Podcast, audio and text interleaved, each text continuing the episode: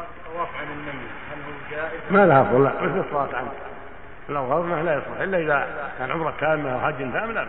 طيب والحي؟ يا شيخ والحي كذا ما له. ذكرها بعض الفقهاء ولكن ما عليه دليل.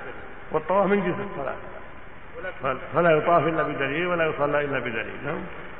توفي لا يطوف أحد على أحد ولا يصلي أحد على أحد. لكن لو اعتمر عن عمرة كاملة أو حج عمرة حجا كامل وهو ميت أو عاجز كالشيخ الهرم والعجوز الهرمة. نعم.